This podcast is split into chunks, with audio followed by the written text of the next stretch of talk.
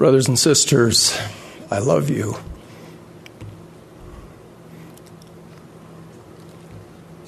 And I am grateful to be with you this evening. I extend a special welcome to those of you in your final year of seminary who are attending a CES broadcast for the first time. As you continue your education, I encourage you to take full advantage of the opportunities you will have to learn and grow spiritually by enrolling in and actively participating in institute classes. You also will be able to attend future CES firesides, which will strengthen and bless you. As I have looked forward to and prepared for this opportunity to learn with you tonight, I have come to better understand the strong feelings of Jacob, the brother of Nephi. He said, I this day am weighed down with much desire and anxiety for the welfare of your souls. The message I want to share with you tonight has over time distilled upon my soul as the dews from heaven. I invite your earnest attention to a serious subject that has both immediate and eternal implications. I pray for the Holy Ghost to be with and teach each of us during our time together. I've long been, been impressed with the simple and clear definition of truth set forth in the Book of Mormon. The Spirit speaketh the truth and lieth not, wherefore it speaketh of things as they really are, and of things as they really will be. Wherefore these things are manifested unto us plainly for the salvation of our souls. Tonight we will focus upon the first major element of truth identified in this verse things as they really are. We first will review several key elements of our Heavenly Father's plan of happiness as the doctrinal foundation for knowing and understanding things as they really are. We then will consider methods of attack used by the adversary to distract us from or inhibit our capacity to discern things as they really are. And finally, we will discuss the responsibilities that rest upon you as the rising generation. You will need to be obedient, to honor sacred covenants, and to discern things consistently as they really are in today's world that grows ever more confused and wicked. In the family of proclamation to the world, the first presidency and council of the twelve apostles declare that as spirit sons and daughters of God, we accepted His plan by which His children could obtain a physical body and gain earthly experience to progress toward perfection and ultimately realize our divine destiny as an heir of eternal life. Now, brothers and sisters, please note the primary importance of obtaining a physical body in the process of progressing toward our divine destiny. The prophet Joseph Smith taught with clarity the importance of our physical bodies. Quote, we came to this earth that we might have a body and present it pure before God in the celestial kingdom. The great principle of happiness consists in having a body. The devil has no body, and herein is his punishment. He is pleased when he can obtain the tabernacle of man and when cast out by the Savior, he asked to go into the herd of swine, showing that he would prefer a swine's body to having none. All beings who have bodies have power over those who have not. The devil has no power over us only as we permit him. The moment we revolt at anything which comes from God, the devil takes power. Close quote. Our physical bodies make possible a breadth, a depth, and an intensity of experience that simply could not be obtained in our premortal existence. President Boyd K. Packer has taught, quote, our spirit and our body are combined in such a way that our body becomes an instrument of our mind and the foundation of our character. Close quote. Thus, our relationships with other people, our capacity to recognize and act in accordance with truth, and our ability to obey the principles and ordinances of the gospel of Jesus Christ are amplified through our physical bodies. In the classroom of mortality, we experience tenderness, love, kindness, happiness, sorrow, disappointment, pain, and even the challenges of physical limitations in ways that prepare us for eternity. Simply stated, there are lessons we must learn and experiences we must have, as the scriptures describe, according to the flesh. Apostles and prophets consistently have taught the mortal and eternal importance of our bodies. Paul declared, Know ye not that ye are the temple of God, and that the Spirit of God dwelleth in you? If any man defile the temple of God, him shall God destroy. For the temple of God is holy, which temple ye are. And in this dispensation, the Lord revealed that the spirit and the body are the soul of man. A truth that really is, and always will be, is that the body and the spirit constitute our reality and identity. When body and spirit are inseparably connected, we can receive a fullness of joy. When they are separated, we cannot receive a fullness of joy. Our Heavenly Father's plan is designed to provide direction for His children, to help them become happy, and to bring them safely home to Him with resurrected, exalted bodies. Lucifer labors to make the sons and daughters of God confused and unhappy and to hinder their eternal progression. The overarching intent of the father of lies is that all of us would become miserable like unto himself and he works to distort the elements of the Father's plan he hates the most. Satan does not have a body, and his eternal progress has been halted. Just as water flowing in a riverbed is stopped by a dam, the adversary's eternal progress is thwarted because he does not have a physical body. Because of his rebellion, Lucifer has denied himself all of the mortal blessings and experience experiences made possible through a tabernacle of flesh and bones. He cannot learn the lessons that only an embodied spirit can learn. He cannot marry or enjoy the blessings of procreation and family life. He cannot abide the reality of a literal and universal res- resurrection of all mankind. One of the potent scriptural meanings of the word damned is illustrated in his inability to continue developing and becoming like our Heavenly Father. Because a physical body is so central to the Father's plan of happiness and our spiritual development, we should not be surprised that Lucifer seeks to frustrate our progression by tempting us to use our bodies improperly.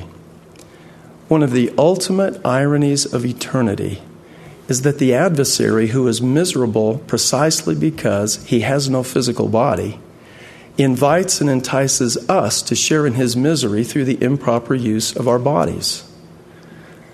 Thus, the very tool he does not have and cannot use is the primary target of his attempts to lure us to physical destruction and spiritual destruction. The adversary attempts to influence us both to misuse our physical bodies and to minimize the importance of our bodies. These two methods of attack are important for us to both recognize and repel. When any of Heavenly Father's children misuse their physical tabernacles by violating the law of chastity, by using drugs and addictive substances, by disfiguring or defacing themselves, or by worshiping the false idol of body image, whether their own or that of others, Satan is delighted. To those of us who know and understand the plan of salvation, any defiling of the body is rebellion and a denial of our true identity as sons and daughters of God. Now, brothers and sisters, I cannot tell you all the ways whereby you may misuse your bodies, for there are divers ways and means, even so many that I cannot number them.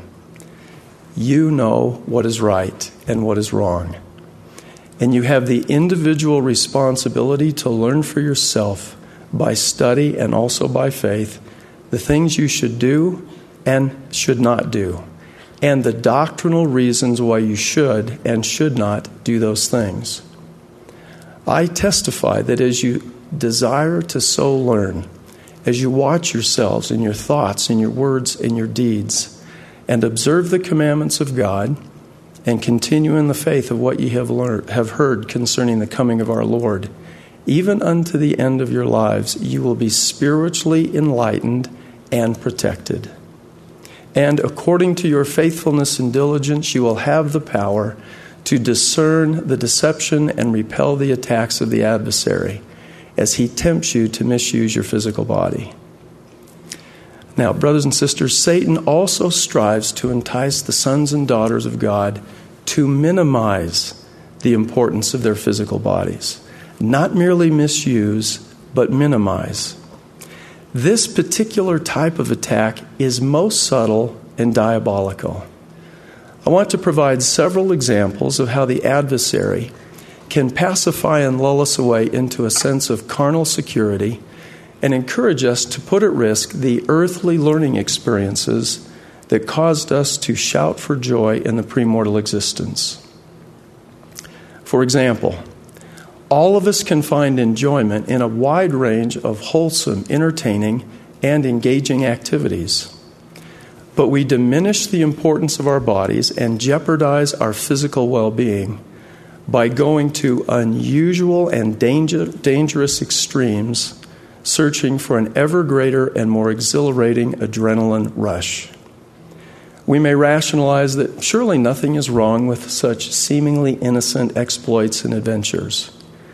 However, putting at risk the very instrument God has given us to receive the learning experiences of mortality merely to pursue a thrill or some supposed fun to bolster ego or to gain acceptance truly minimizes the importance of our physical bodies. Sadly, some young men and women in the church today ignore things as they really are and neglect eternal relationships for digital distractions, diversions, and detours that have no lasting value. My heart aches when a young couple sealed together in the house of the Lord for time and for all of eternity by the power of the holy priesthood, experiences marital difficulties because of the addicting effect of excessive video gaming or online socializing. A young man or woman may waste countless hours, postpone or forfeit vocational or academic achievement, and ultimately sacrifice cherished human relationships because of mind and spirit numbing video and online games. As the Lord declared, Wherefore I give unto them a commandment Thou shalt not idle away thy time, neither shalt thou bury thy talent that it may not be known. You may now be asking yourself, but Brother Bednar, you began tonight by talking about the importance of a physical body in our eternal progression. Are you suggesting that video gaming and various types of computer mediated communication can play a role in minimizing the importance of our physical bodies? Brothers and sisters, that is precisely what I am declaring. Let me explain. We live at a time when technology can be used to replicate reality, to augment reality, and to create virtual reality. For example, a medical doctor can use software simulation to gain valuable experience performing a complicated surgical operation without ever putting a human patient at risk. A pilot in a flight simulator repeatedly can practice emergency landing procedures that could save many lives. And architects and engineers can use innovative technologies to model sophisticated design and construction methods that decrease the loss of human life and damage to buildings caused by earthquakes and other natural disasters. In each of these examples, a high degree of fidelity in the simulation or model contributes to the effectiveness of the experience. The term fidelity denotes the similarity between reality and a representation of, a, of reality. Such a simulation can be constructive if the fidelity is high and the purposes are good. For example, providing experiences that save lives or improve the quality of life. The image at which you are now looking is a computer generated rendering of a sealing room in the Newport Beach Temple in California. This and similar images are used as part of the planning and design process for each new temple that is constructed. The rendering portrays fabrics, furnishings, fixtures, lighting, scale, and proportion to show how each component will look and feel when finished. In essence, the entire temple and all of its elements are designed in detail before construction ever begins. The picture displayed now on the right side of the screen is an actual photograph of the sealing room in the Newport Beach, California temple. Please notice the fidelity between the representation of reality in the rendering on the left and the reality of the completed room on the right. The next, the next example is a computer generated rendering of a lobby area in the Copenhagen, Denmark temple. The photo on the right shows the actual lobby in the temple. In each of these examples, high fidelity is employed to accomplish a most important purpose the design and construction of a sacred and beautiful temple.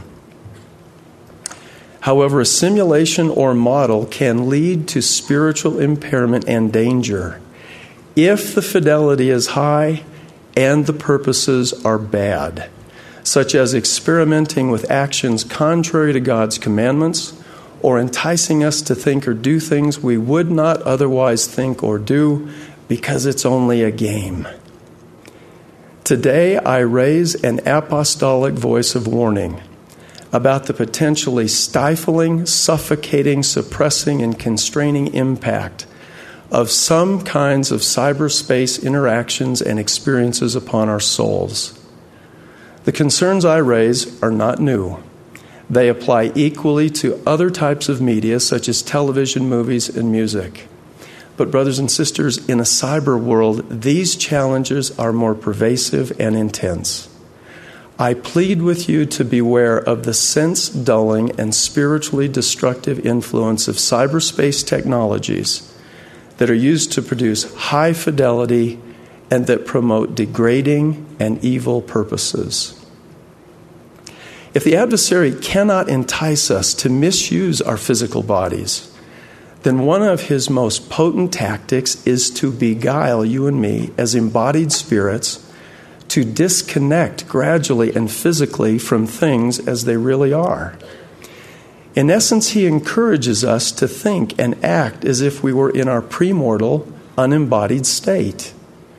And if we let him, he can cunningly employ some aspects of modern technology to accomplish his purposes please be careful of becoming so immersed and engrossed in pixels, texting, earbuds, twittering, online social networking, and potentially addictive uses of media and the internet that you fail to recognize the importance of your physical body and miss the richness of person to person communication. Beware of digital displays and data in many forms of computer mediated interaction that can displace the full range of physical capacity and experience. Please listen carefully to the following quote describing an intense romantic relationship a woman had with a cyberspace boyfriend. And note how the medium of communication minimized the importance of the physical body. Quote, and so P.F. Slider, the man's screen name, became my everyday life. All the tangible stuff fell away. My body did not exist. I had no skin, no hair, no bones. All desire had converted itself into a cerebral current that reached nothing but my frontal lobe. There was no outdoors, no social life, no weather. There was only the computer screen and the phone, my chair, and maybe a glass of water. Close quote. Now, in contrast, we need to heed the admonition of Paul that every one of you should know how to possess his vessel in sanctification and honor. Consider again the example I mentioned earlier of a young couple recently married in the house of the Lord.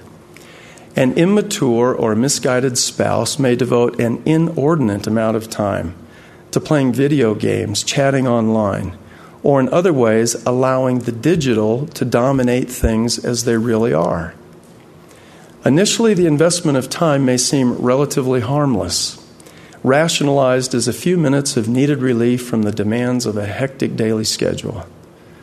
But important opportunities are missed for developing and improving interpersonal skills, for laughing and crying together, and for creating a rich and enduring bond of emotional intimacy. Progressively, seemingly innocent entertainment can become a form of pernicious enslavement. To feel the warmth of a tender hug from an eternal companion, or to see the sincerity in the eyes of another person as testimony is shared, all of these things experienced as they really are through the instrument of our physical body could be sacrificed for a high fidelity fantasy that has no lasting value. If you and I are not vigilant, we can become past feeling, as did Laman and Lemuel long ago. Let me provide another example of disconnecting gradually and physically from things as they really are. Today, a person can enter into a virtual world such as Second Life and assume a new identity. An individual can create an avatar or a cyberspace persona that conforms to his or her own appearance and behavior.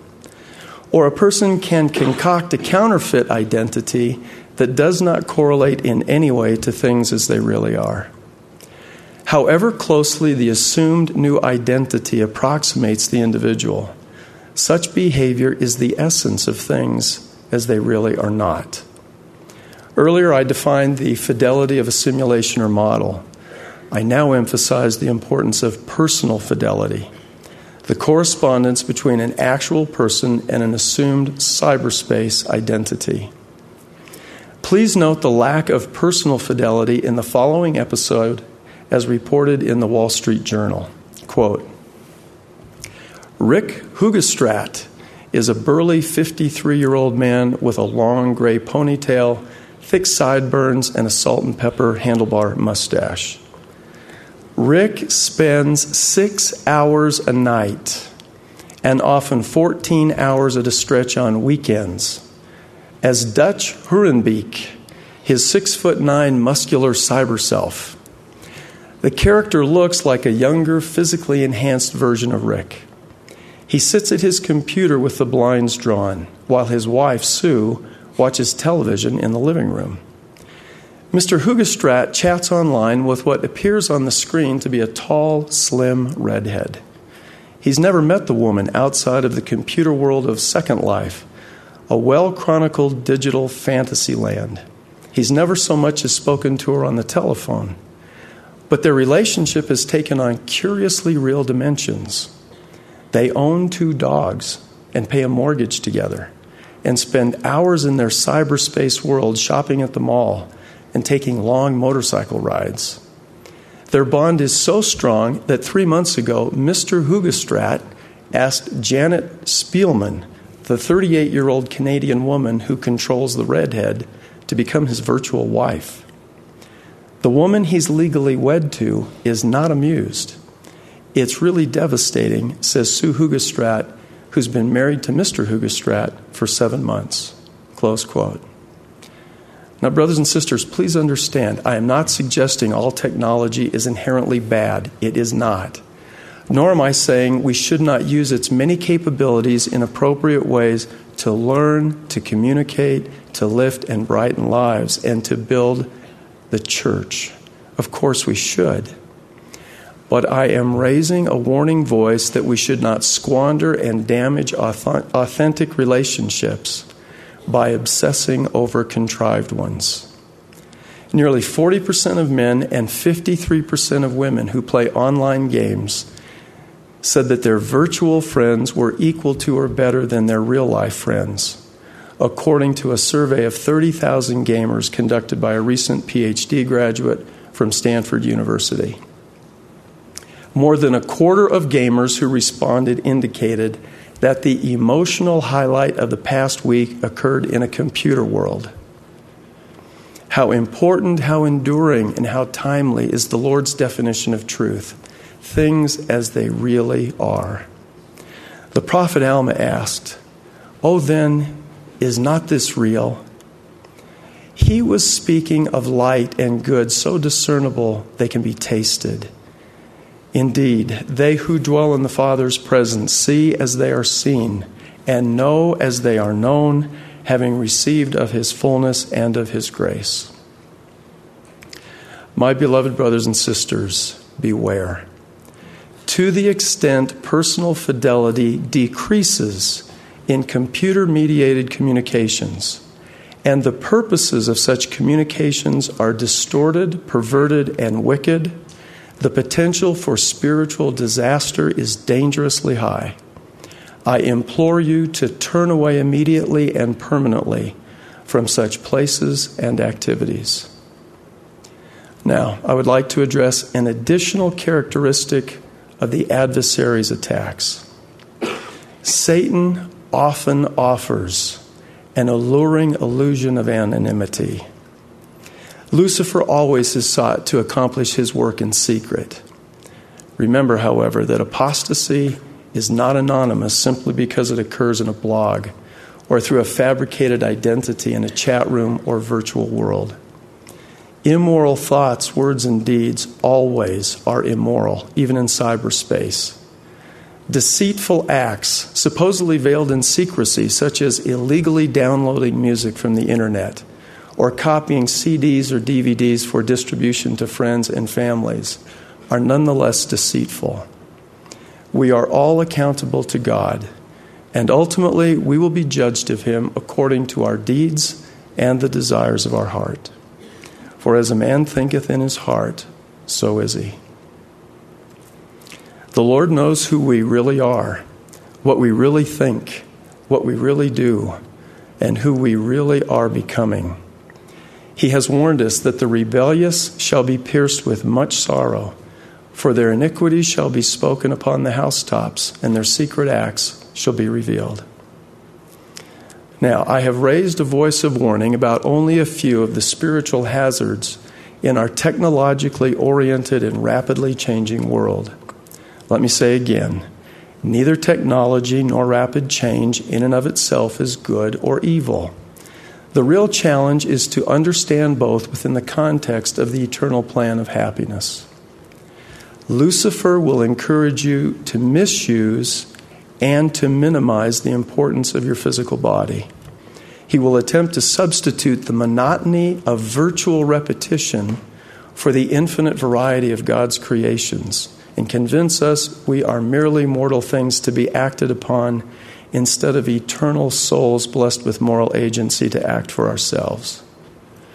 Deviously, he entices embodied spirits to forfeit the blessings and learning experiences according to the flesh that are made possible through the Father's plan of happiness and the atonement of His only begotten Son. For your happiness and protection, I invite you to study more diligently the doctrine of the plan of salvation and to prayerfully ponder the truths we have reviewed. I offer two questions for consideration in your personal pondering and prayerful study. Question number one does the use of various technologies and media invite or impede the constant companionship of the Holy Ghost in your life? Question number two Does the time you spend using various technologies and media enlarge or restrict your capacity to live, to love, and to serve in meaningful ways? I promise you will receive answers, inspiration, and instruction from the Holy Ghost suited to your individual circumstances and needs. I repeat and affirm the teaching of the prophet Joseph. Quote, All beings who have bodies have power over those who have not. The devil has no power over us only as we permit him. Close quote. These eternal truths about the importance of our physical bodies will fortify you against the deception and the attacks of the adversary. One of my deepest desires for you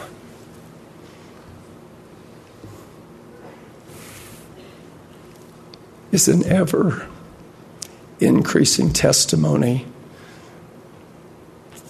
and appreciation for the resurrection, even your own resurrection with a celestial, exalted body, because of your faith in the Lord Jesus Christ according to the, to the promise.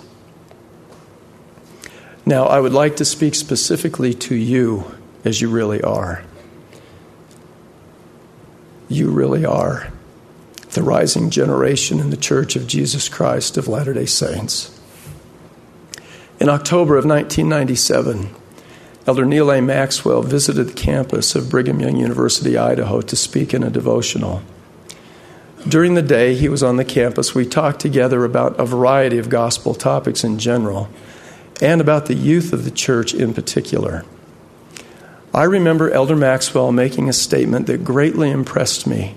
And this is what he said, quote, "The youth of this generation have a greater capacity for obedience than any previous generation." Close quote. He then indicated that his statement was based upon a truth taught by President George Q. Cannon. Quote, God has reserved spirits for this dispensation who have the courage and determination to face the world and all the powers of the evil one visible and invisible, to proclaim the gospel and maintain the truth and establish and build up the Zion of our God, fearless of all consequences. He has sent these spirits in this generation to lay the foundation of Zion, never more to be overthrown, and to raise up a seed that will be righteous and that will honor God and honor Him supremely and be obedient to him under all circumstances. Close quote. Now, brothers and sisters, parents and church leaders frequently emphasize that the young men and women of this generation have been reserved for this season in the history of the world and are some of the most valiant of Heavenly Father's children. Indeed, such statements are true. But I often have wondered if young people hear this description so often that it becomes overused and trite, and that its importance and deep implications may be overlooked. We know that unto him or who much is given, much is required. And the teachings of President Cannon and Elder Maxwell help us to understand more fully what is required of us today. You and I are to be valiant and obedient to him under all circumstances. Thus, obedience is the principal weapon upon which the rising generation must rely in the latter day battle between good and evil. We rejoice that the Lord, through his authorized servants, has raised the bar for the young men and young women of today. Given what we know about who we are and why we are here upon the earth, such inspired direction is welcomed and appreciated. And we should recognize that Lucifer incessantly strives to lower the bar by coaxing us to misuse and minimize the importance of our physical bodies. The Savior has warned us repeatedly to beware of deception by the adversary. Jesus answered and said unto them, Take heed that no man deceive you. For in those days there shall also arise false Christs and false prophets, and shall show great signs and wonders, insomuch that if possible they shall deceive the very elect, who are the elect according to the covenant. And whoso treasureth up my word shall not be deceived. Obedience opens the door to the constant companionship of the Holy Ghost and the spiritual gifts and abilities activated by the power of the Holy Ghost enable us to avoid deception and to see, to feel, to know, to understand, and to remember things as they really are. You and I have been endowed with a greater capacity for obedience precisely for these reasons. Moroni declared, Hearken unto the words of the Lord and ask the Father in the name of Jesus for what things soever ye shall stand in need. Doubt not, but be believing, and begin as in times of old, and come unto the Lord with all your heart, and work out your own salvation with fear and trembling before him. Be wise in the days of your probation. Strip yourselves of all uncleanness. Ask not that ye may consume it on your lusts, but ask with a firmness unshaken that ye will yield to no temptation, but that ye will serve the true and living God. As we heed that inspired counsel, we can and will be blessed to recognize and repel the attacks of the adversary today and in the days that lie ahead. We can and will fulfill our foreordained responsibilities and contribute to the work of the Lord in all the world. I testify that God lives and is our Heavenly Father. He is the author of the plan of salvation. Jesus is the, the Christ, the Redeemer whose body was bruised, broken, and torn for us as he offered the atoning sacrifice. He is resurrected. He lives and he stands at the head of his church in these latter days. My beloved brothers and sisters, to be encircled about eternally in the arms of his love will be a real and not a virtual experience. I testify we can and will be blessed with the courage and determination to face the world and all the powers of the evil, evil one. Righteousness will prevail. No unhallowed hand can stop this work from progressing. I bear witness and testify of these things as they really are and as they really will be in the sacred name of the Lord Jesus Christ. Amen.